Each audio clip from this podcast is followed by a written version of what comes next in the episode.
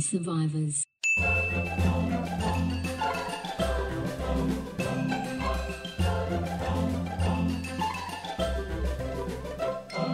It's time to wake up.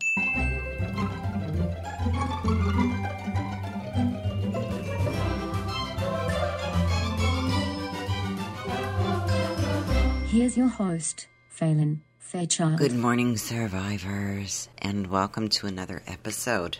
I am sitting here in the middle of the morning, middle of the night, whatever you want to call it, and we are having this really wicked and severe cold snap, and I have this outdoor cat named Callie that has been living here for a couple of years, but every time the winter comes, because I'm out here in the swamp and because I desperately fear for her life every time it gets frigid. We have very cruel winters. I mean, wicked cruel winters. Not with snow, really. We don't get snow. We don't really have anything except these dangerously low temperatures, and I always fixate on the animals outside and my poor little cat. So I've been out like 15 times in the night to check on her in the shed because she won't let me bring her in. She absolutely hates to be, she's a wild cat. She absolutely hates to be inside. While she's friendly, she doesn't want to come indoors. All right, I respect that. Consent is everything. I don't even pick up my cats in the house unless they give me the cue that it's okay. Because my cat Rat, who is very much my familiar, very much my literal projection of my behavior, personality, quirks, will scream at me if she doesn't want to be picked up or even touched, if she's not in the mood. And so I have to kind of, you know how you have to touch a pot before you know if it's hot or not? That's kind of what I have to do to my cat Ratty. I have to make sure that she's not going to scream and hiss and yell and bite my face off, even though most of the time she's like, it's cool. We're getting along. I'm having a good day. The pendulum is swinging in a positive way. And I have to literally, kind of feel her out for the day. And I know for a fact that's how people feel about me who are in my life. Is it a good Faye day or a bad Faye day? Well, we'll find out. Anyway, what I sat here today and I thought about was how familiar my one cat is to me. How I seem to have kind of created her in my own image, which sounds so bizarre, I know, but just follow me here.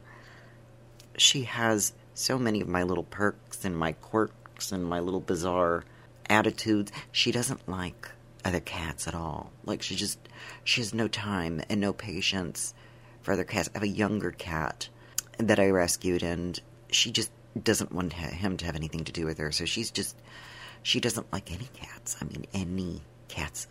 And I thought to myself, well, that's okay, because sometimes I really don't like people. I don't know if you can relate to that. This is going to sound like such a very strange and weird contradiction, but I've never been a people person. I'm a cat person. I don't think it's any surprise to most people who've known me throughout my life, whether I was a child, middling, or an adult, that I moved into a swamp a million miles away from everyone, and I, like Shrek, I kind of just live out here with the wild. Kind of gone feral, joined a tribe of raccoons. I get along great with nature. People kind of annoy me. I don't know, and I thought about this for a long time when I think about each of my animals and their distinctive personalities. How much did I influence the way that she developed from a kitten? And are there parallels to the way we influence each other or influence the children we raise, or the friends and peer groups that we spend time with? And the more that I spent time thinking about influence, the more that I realized what a powerful thing that is, and what a very dangerous thing that is, actually, because I spent time looking over things in history where influence seemed to participate in a tipping point or a complete meltdown of society as we knew it in certain sectors that we had to build back up from scratch, or somehow apologize for later on, or have never atoned for, because some people still believe that was normal or okay. And have we, as a society, place the position of influencer on the right people, because influencers, you know, such a trendy buzzword nowadays. Everybody wants to be an influencer. This guy on Twitter with 6 followers calls himself an influencer because 6 people are listening. Never, ever been an influencer. I don't want to be an influencer. I would never want to wear the mantle of influencing somebody else's beliefs or behavior, because I think that you are then presumed to be infallible, which is a terrifying thing. And I'm a mess. So there's no way, under any circumstances, I would want to be perceived as knowing well enough what I'm doing to make you think I know more than you do, so that you listen to and follow in my footsteps and fall on your faces like I have a million times. That is not something I want to be responsible for. That is not something that I want to be in control of, is other people, when I'm still trying to find the handles and the gear shift on my own life. At my age, not the right person to be trusting with any kind of influence. But I have to say, in terms of our society and culture, we haven't made the best decisions in the past. I'm sorry. You know, and you're, surprisingly enough, you guys, this isn't a political conversation, okay? This has nothing to do with politics. This is about, throughout history, what we have allowed to influence us to the degree that it has shaped the way we look. I don't necessarily mean physically, but certainly there are aspects to that. I mean, obviously. But also morally. Whatever you deem to be morally correct or morally abominable, whatever your moral compass needle points to, who determined that? You know? And I was sort of going through and thinking about something as significant as war, something as significant as genocide, something as significant as murder, cruelty, torture, and how that has been influenced by things, and more specifically, like religion. And I'm not going to sit here and go on a bender about religion, right? I'm sure most people have their perspective, and I'm a great respecter of faith, and I absolutely appreciate everyone's agency to express the faith in the way that they see fit and most fulfills them, because I believe we are all here on a journey in pursuit of our own happiness, and for some people, their faith is a very important role in that. But religion, when I started to go back and research things that were in the Bible, not any of the new variations of the Bible that kind of have rewritten it and erased things or changed wording or phrasing in order to not seem as specifically violently horrific and targeted at anything multicultural, or to not seem so audacious and ridiculous, which many of the new versions have tried so hard to make them appealing to younger generation.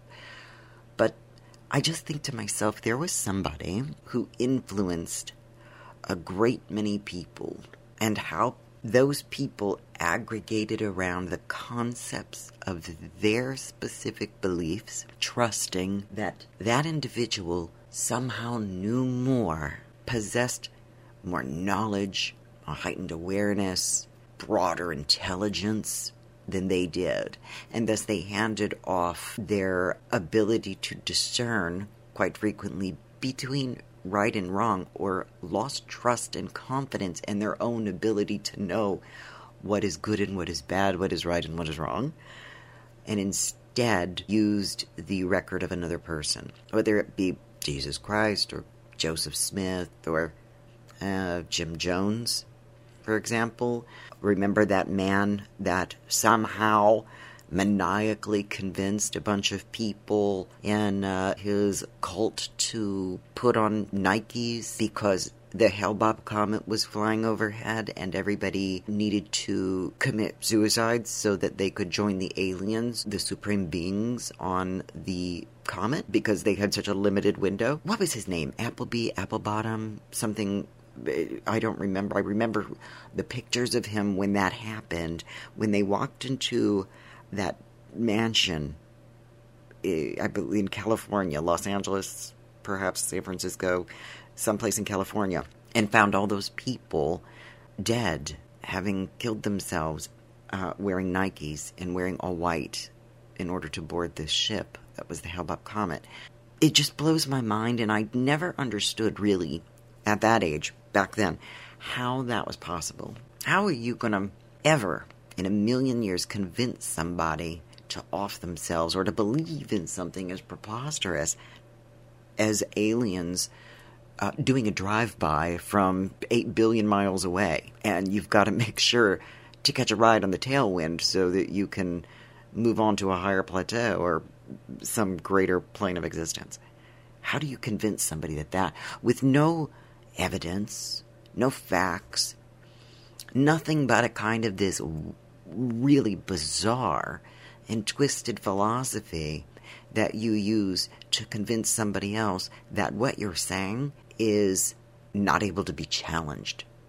That it's got to be a gift, really, to be so charismatic that what you say, no matter how far-fetched and unrealistic, how untethered from logic and sanity, somebody is going to completely buy into.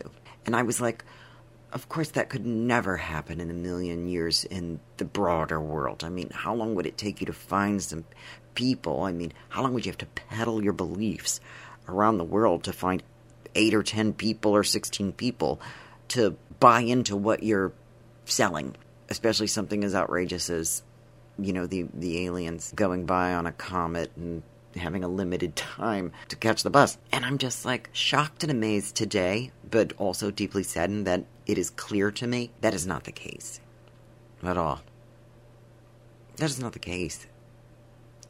I am every day more surprised instead at how badly people, human beings, need and want to be influenced because they don't have any direction and no confidence in themselves. People who are so scared of being alone in their thoughts or being alone in their beliefs or being alone in their dissent of something that sounds ridiculous or whatever, that they will literally sell themselves into something that ends up ending their life. I've watched this play out. You've watched this play out, right? You've watched these people attack the Capitol on January 6th, who were all led to the belief that the United States election was stolen, right? There was no evidence. There was no evidence of this at all. There had been dozens and dozens of lawsuits and audits and investigations and all of these things, right? It didn't exist. It simply didn't happen. But you get some charismatic leader who wants these people, needs these people to believe it happened in order to serve their cause. And they use their platform, which is somehow bestowed upon them, this tremendous power to sell these people a lie. This concept of fiction that never existed and will not exist in any reality, in any universe, but managed to get them to jump into it head first on the belief that this individual, by virtue of their power and financial wealth, knows more than they know, understands more than they understand, has a higher or elevated awareness that they don't possess, access to some ability to discern between real and fake that they don't have anymore, and thus would put themselves in absolute jeopardy to satisfy an individual. That's the kind of influence that scares me. That's the kind of influence that I'm seeing more and more frequently pop up. And do you know when I realize this seems to pop up in history is times of desperation, despair, long terms of sadness and and trouble, financial stress, a great period of discontent. That's when these figures grift onto people's pain or their desire to believe in something or someone greater than themselves, or something or someone that can provide them some semblance of a community that they can integrate to, upon which a design or infrastructure is built for them to commit to entirely. A hill to die on. For young people, it's like, you know, your favorite television show. Was it Debbie Gibson, your favorite singer? Was it Tiffany? New Kids on the Block or Backstreet Boys? Whatever. Now, and at points throughout history, it was significantly more damaging to the mental state of human beings. And people used that influence and they used that power over others to do the most horrific things imaginable, and somehow managed to get others on board. And it isn't just something as silly as getting onto, you know, you're not selling leggings. You're not recruiting people underneath you while collecting a little paycheck at the top, right? This isn't a La LaRue scheme. These are things like, go die for me, or shed all your worldly possessions and earthly goods and live on this farm and be one of my 18 brides and have sex with me and bear my children. And then when I'm abusive and cruel and the feds show up, I'm going to throw you in front of me like a shield. And that's got to be okay by you. How does that happen? How did Charles Manson never commit a murder, but yet manage to convince other people to do it in his name? How and who falls for that? What kind of vacancy spot has to be open in your brain? And it's not a matter of intelligence. It's a matter of wanting desperately to be a part of something greater than yourself. Something that you are told by design you can't have access to, so you simply have to trust. It's that desire to be a part of something special or unique. Feel privileged, chosen, patriot. And everybody else doesn't get it, right? They don't understand. It's just you and those like you. You're going to go to hell. You hate America. You're going to be left behind. It's that desire to feel somehow like you belong. You matter more than others. It lends itself to a sense of superiority, where those people feel like in order to reach up to something higher, they have to stand on the backs of something lower. And it never serves them. Never serves them. It always serves some other, usually more sinister figure. In all honesty, usually somebody like a Hitler. Somebody who can convince people that putting human beings in gas chambers is somehow a justified cause for the betterment of society. Or a Bible that can influence slavery as white people put men and women and children of color into shackles and sold them at auctions because of Leviticus 25. How we can use our means in order to pursue superiority rather than our own happiness, that selfish pursuit that we trust and believe is our right to do, to possess our happiness, stand on somebody else's back, hurt someone else, take something away from someone else, and believe ourselves somehow a greater universal production. I think that's a lot to do with the QAnon conspiracy mess, right? Those people believe they're part of a production. They're part of something so important. This manufactured deep state rebellion, right? And they're in on it. They're in on it, and they know it's happening, and like generals are tucking their ears or giving keywords, and there's these info drops happening that you don't know about and I don't know about, but they're getting on like subforums or the dark web or something very, like, fringe. They're part of something much bigger, and that makes them better than you. It makes them smarter than you. It makes them more qualified, more intelligent than you. Because somebody, somewhere, created up this conspiracy, cooked it up in a petri dish of various ideas. Could have been a couple people. I heard that QAnon started on 4chan, decided, hey, troll, we're going to say this.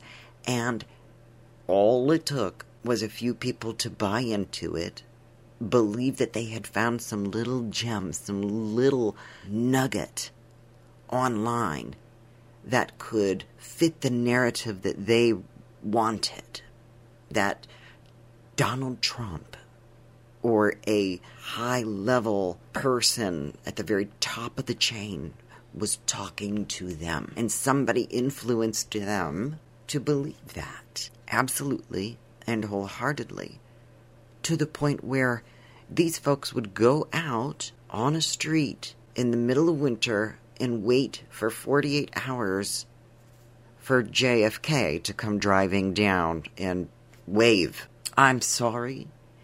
To me, that just sounds unplugged, divorced from reality. It completely sounds like a mental breakdown. I've had one. I mean, I've never sat outside of my house and waited for JFK to drive by, but believe it or not, in the midst of my mental breakdowns, I've thought some pretty ridiculous things and had some significant paranoias. Mental illness is no joke, but we're not allowed to call it that, right?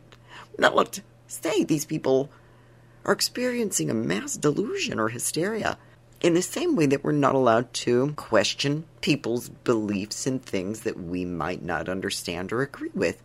For me, it's religion, organized religion, any organized religion. It's not my thing, not my place to agree or disagree or approve or disapprove of it. I have my opinions, okay? And I personally think religion has damaged society irreparably. I think it has caused a great deal of destruction and sorrow and loss of life that it can never atone for. And it is still to this day passing around plates of cash between the Joel Osteens and the Kenneth Copelands and the Joyce Myers. And it's no different to me than the Scientology people and the L. Ron Hubbards. And God knows I'm a suppressive person. I would be declared an SP and vacated from the lives of all Scientologists who would, exile me. But that concerns me, that we have lost the plot so far and for so long. And we have entertained things that have no basis in reality and accepted them as ways of life, right? Accepted them as normal. If you can convince a child, if you allow your kid, excuse me for a moment, this is not to be offensive, it's just for a parallel. If you can convince a kid at 6 years old, like I was, that there is a man in the sky who is watching over every single one of my movements, and in order to be a person of quality in life, in order to be afforded any blessings, in order for anything good to happen to me, or to have any respect from my peers, or to earn my salvation in the afterlife, I have to live between these goalposts. Otherwise, I'm going to suffer extreme pain and punishment from this man in the sky.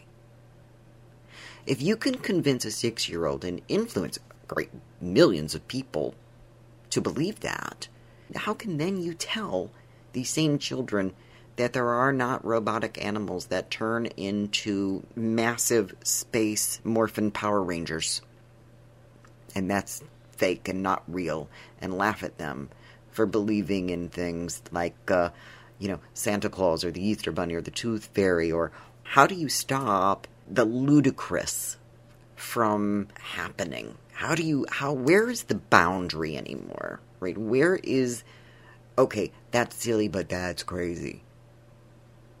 Pardon the ableist word. Where do you find that line? Where is that line? Because I'm not seeing it anymore.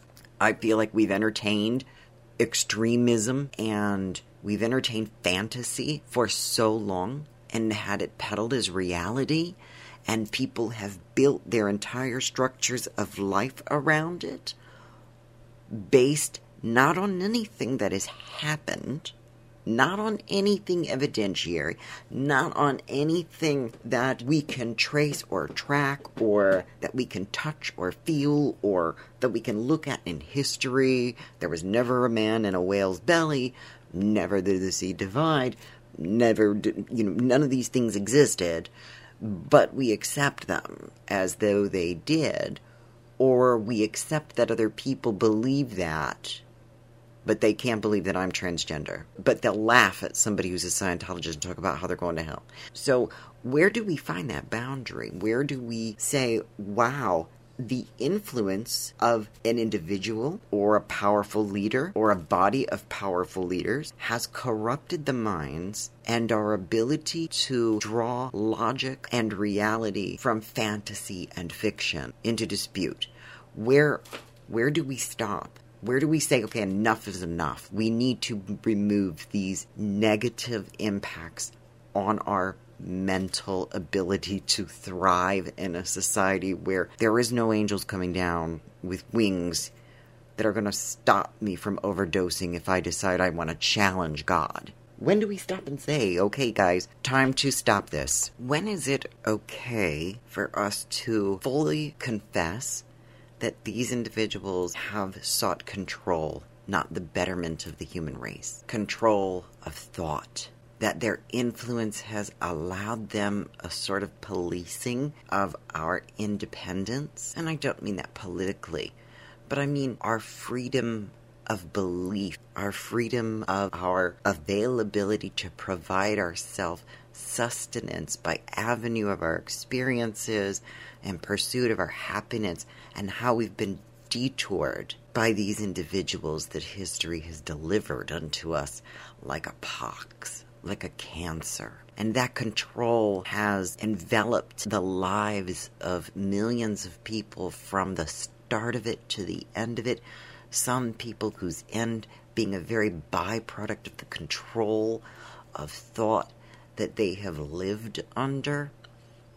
Somebody running to an airport, wearing a bomb, getting on a plane, and killing themselves in the name of something because someone told them that was an avenue to salvation or redemption. When is it okay to say, it's all a lie? When is it okay for us to stop feeding the beast? When is it okay for us to step back and take a look at the big picture here and admit that this is not a part of our natural evolution as a species? That there are very, very bad actors who have contributed to disaster, turmoil, heartache, and death. And they still do. They still do, because control is a means to power. Influence is a means to control. And when I stand back and I look at these thought leaders, we'll call them, I'm genuinely scared because I see so many people handing off their sovereignty, believing that they're being a free thinker, and it's not. But you don't say that because we don't want to offend anyone. We don't want anybody to get upset because we've been alone ourselves, even those who have stayed a safe distance from it or had at some point in our lives found an off-ramp from it. For some people, it's when they realized they were gay or transgender, or that organized religion was not serving or intended to ever serve them because they couldn't fit between the goalposts, or they were already going to hell, so they threw up their hands and just gave up. It should be not a burden that we bear upon ourselves as some sort of guilty party to call it out and confess what it is, which is no different than burn the witch. influence allowed for countless women to be tried and hanged or tortured because of this hysteria that developed in Europe and carried over from Orthodox religion that persecuted women, and that was then weaponized against them, even by other women who were jealous or felt slighted or didn't feel that they shared the same status of. It was easy. She's a witch. Burn her because it says that she's evil. Critical thinking is being robbed of us. Living in reality is something that has become more difficult and painful and oppressive because we've been forced to coexist with these people who live in a fantasy world, and we're not allowed to express our surprise or disappointment in our fellow folks because we're not sharing the same universe even. We're not sharing the same plane of existence. We're watching them float off because someone told them how it was, and the rest of us are all wrong. We don't know what we're talking about. We're all doomed. We're not special or important enough to know, and they are. And we have to entertain that. We have to sit back and watch a bunch of people on the news beating up police and attacking the Capitol building. We have to sit back and watch our congresspeople talk about extremely bizarre conspiracy theories that they have entirely sold themselves into. I'll tell you something that really frightens me is because we are in one of those eras presently of despair and peril and a crippling fear. This era is one of incredible unrest that we're living in right now. That is very fertile ground for dangerous people to rise to power. Because when we are lost, we look for a shepherd. When we are scared, we look to place our safety in a protector.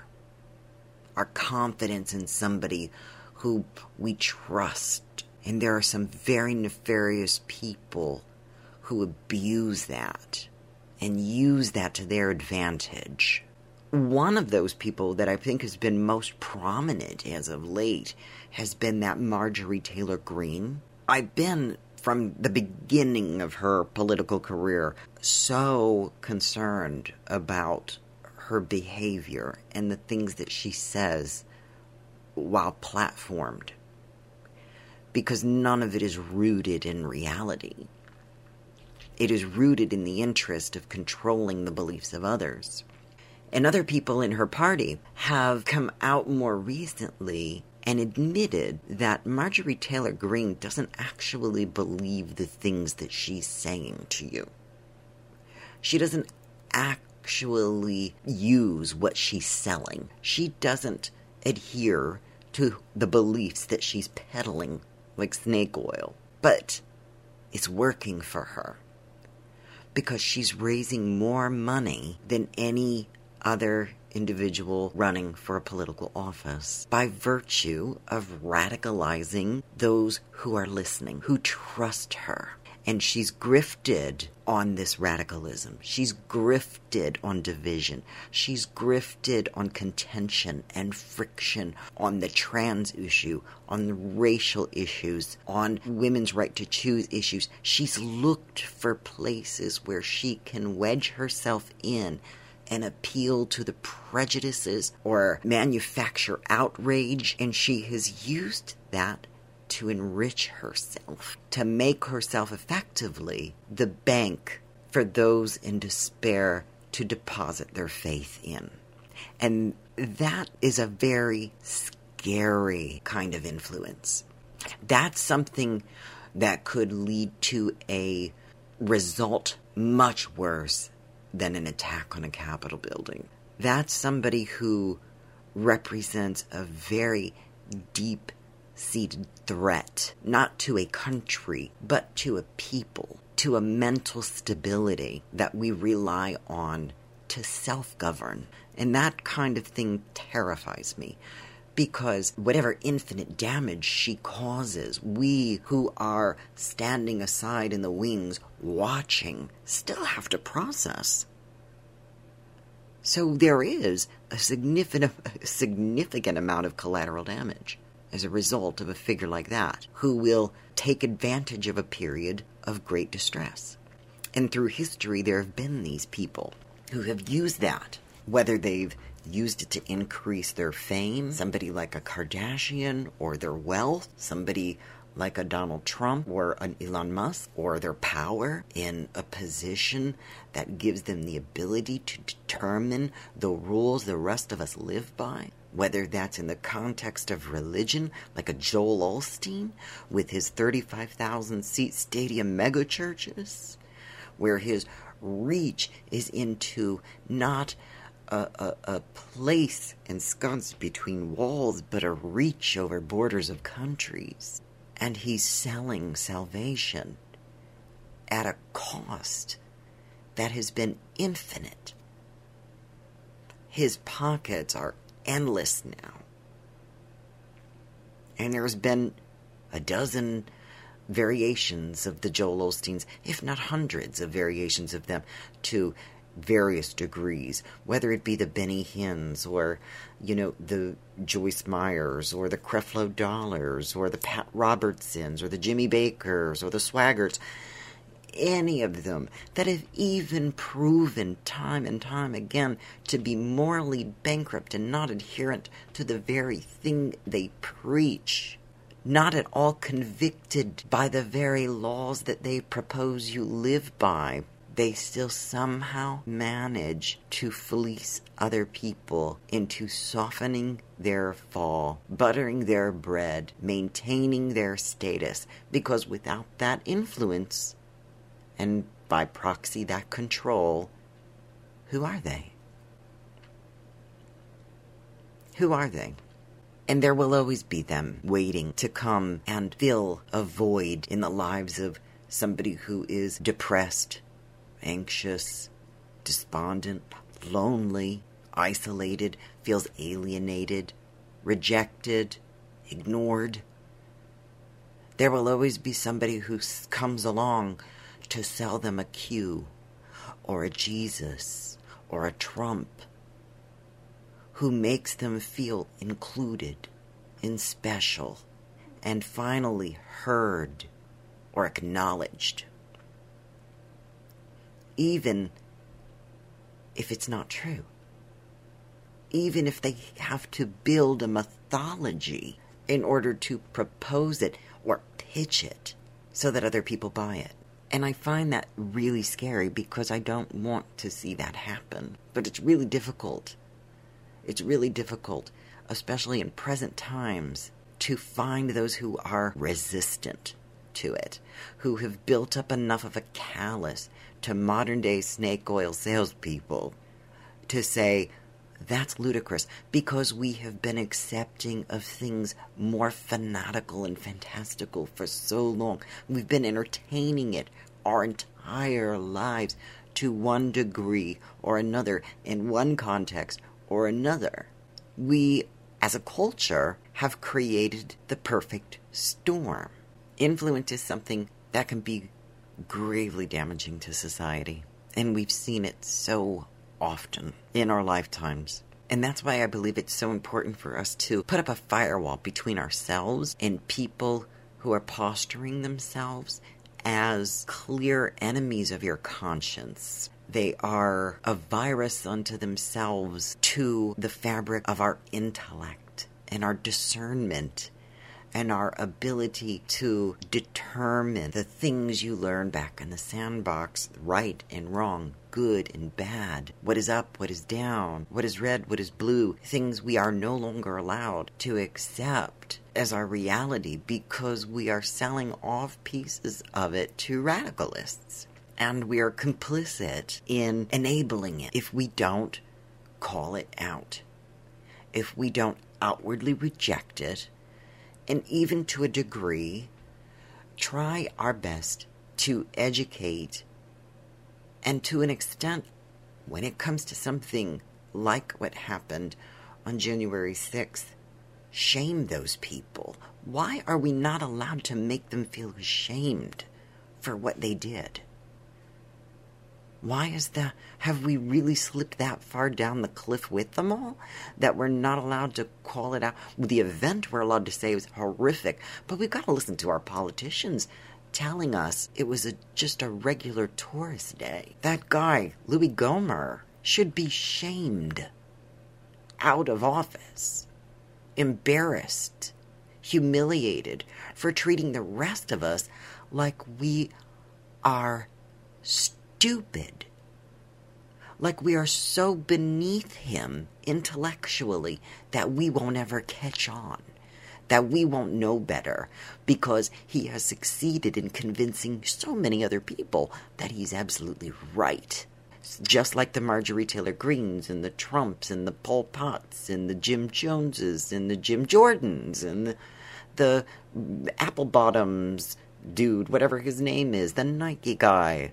They have convinced people beyond a shadow of a doubt that they know something, they know more, and they are to be trusted, and nobody else is, because if they are found out to be the frauds that they are, it jeopardizes their status. And it makes you wonder how many of these people are not as smart as Marjorie Taylor Greene, who people have admitted don't believe her own lies. It is a long game con in order to fill her pockets.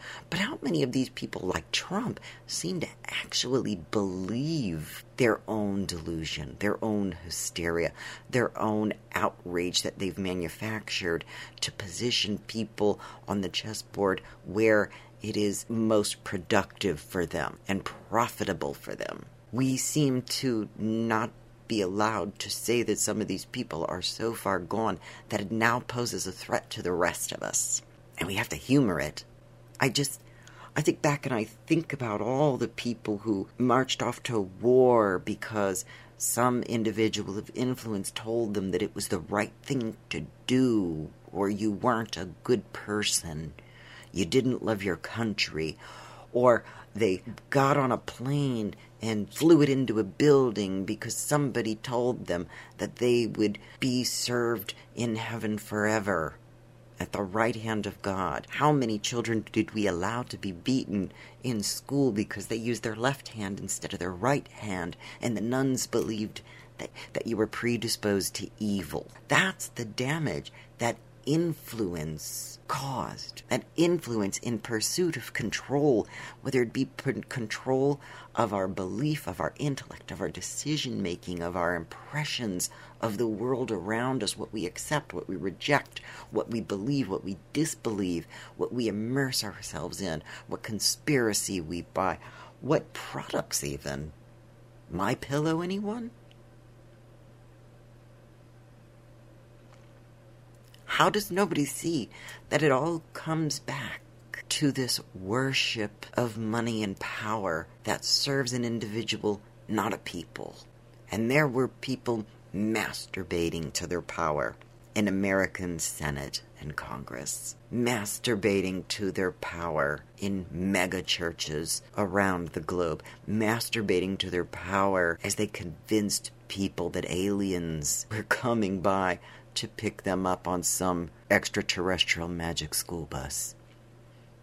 Why is that not perceived as a tragedy of the human condition, an affliction? Why are we not allowed to acknowledge that as a mental illness?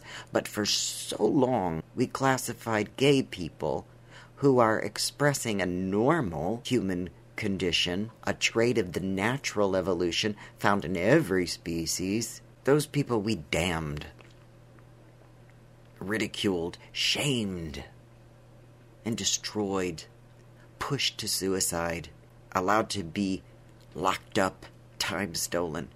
That was okay.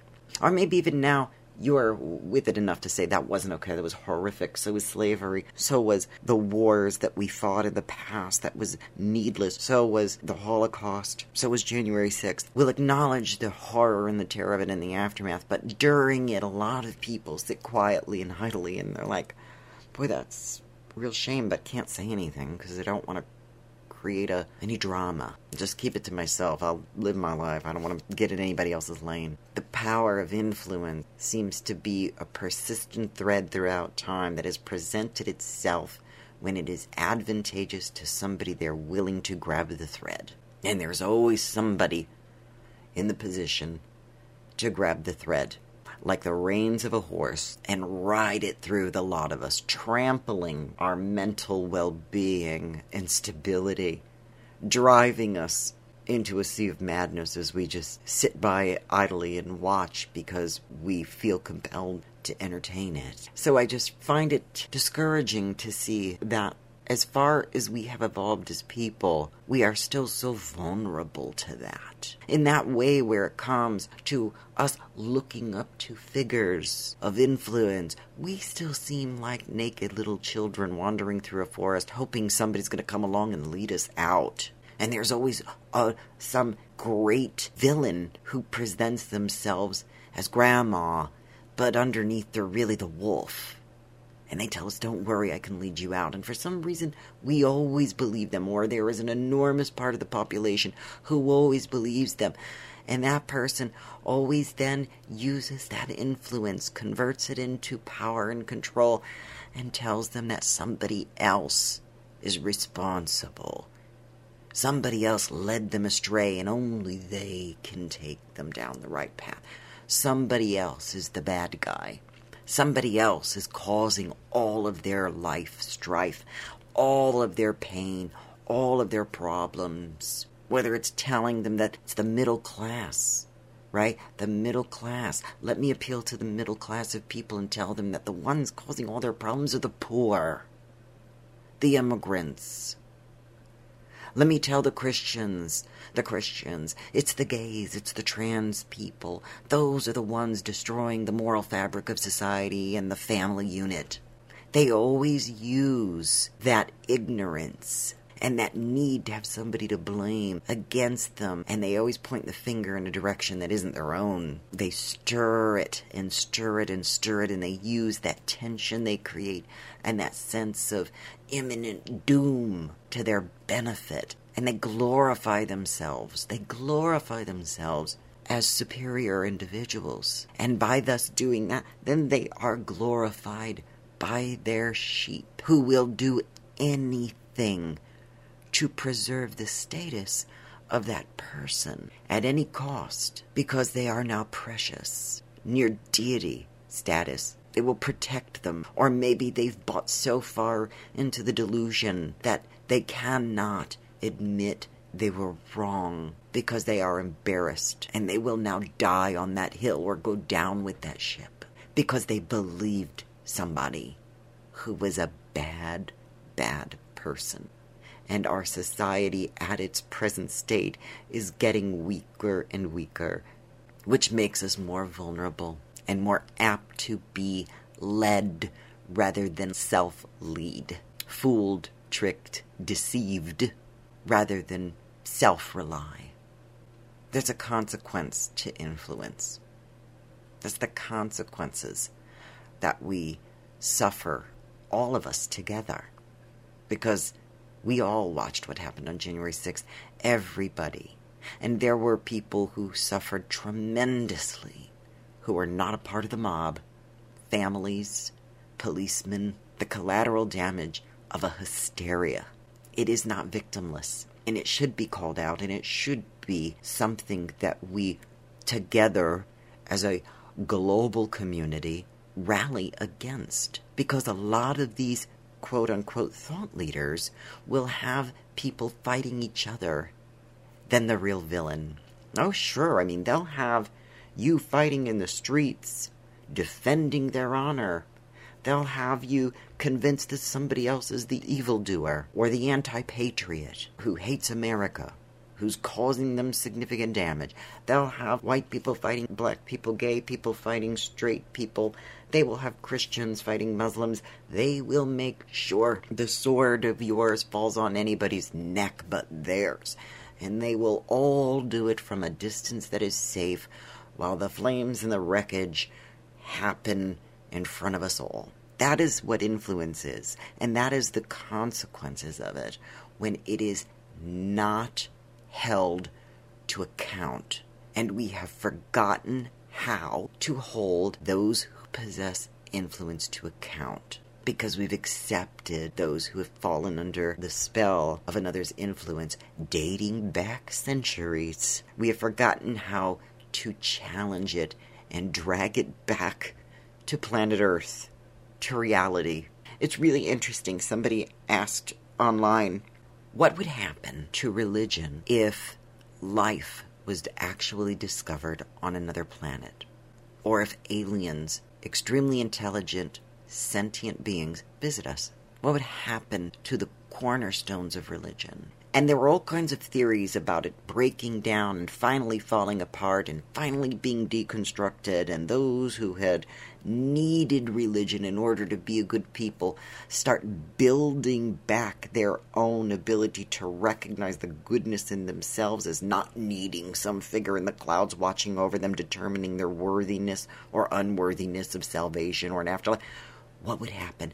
And I realized, do you know that some influences are so embedded in our culture, and some people have been committed to it so long, and it is so deeply ingrained in their DNA that it wouldn't matter. They would take that and make the narrative fit their own. They would somehow say, well, God created these aliens. They just don't know it. Jesus is who these aliens need to follow. And depending on where they landed, maybe there would be people who say Trump is who they need to follow. Let them get to them before the liberals do, because the liberals will have them hugging trees and worrying about the climate. We need to get them on our side first.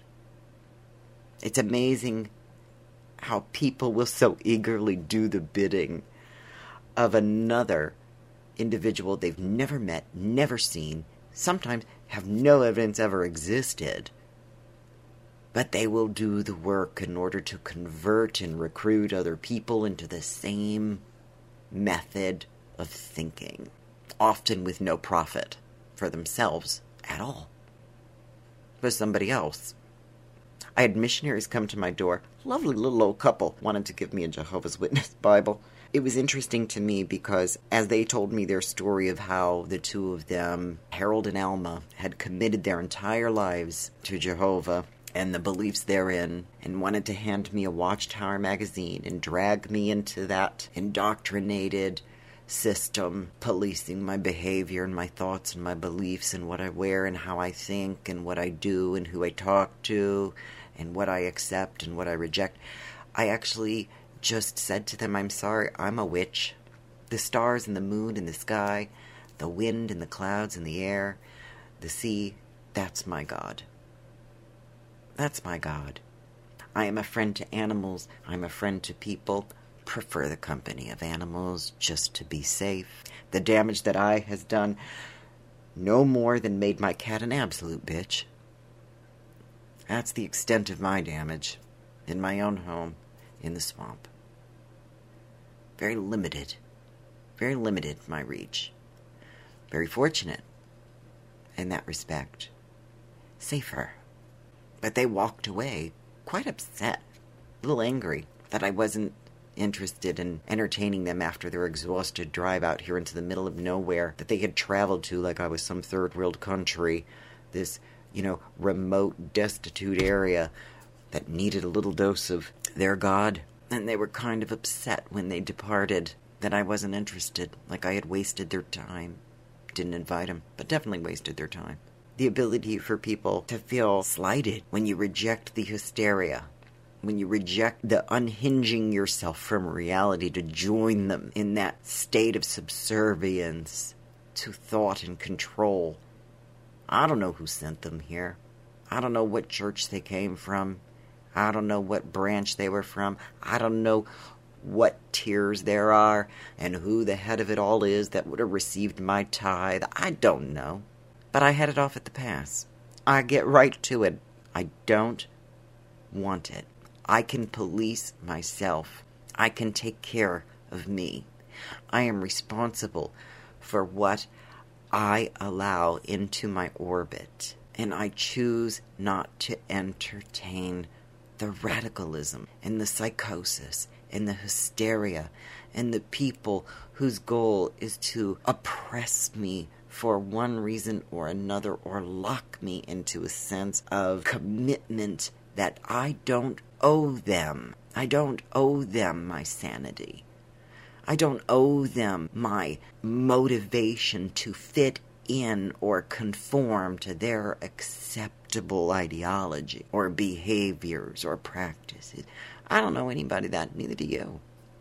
And I'm done entertaining it. I'm done giving it my time.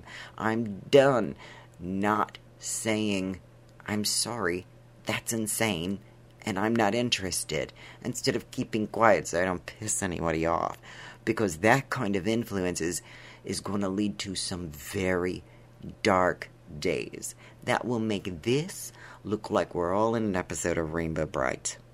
That's why where I am, I'm just happy that the most affected by my influence personally is my cat.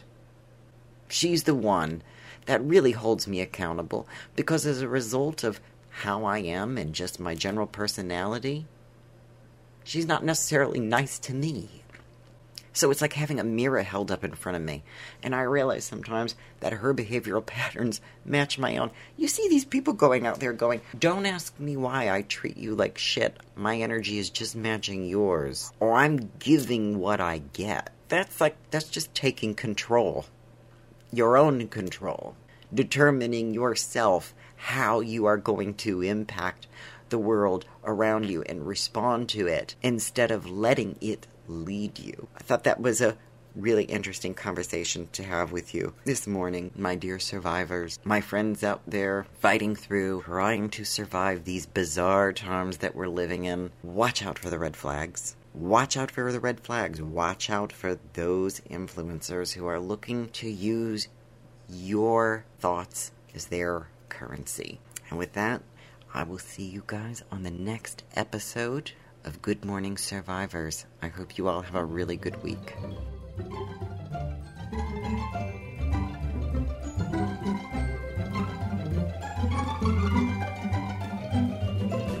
Good Morning Survivors.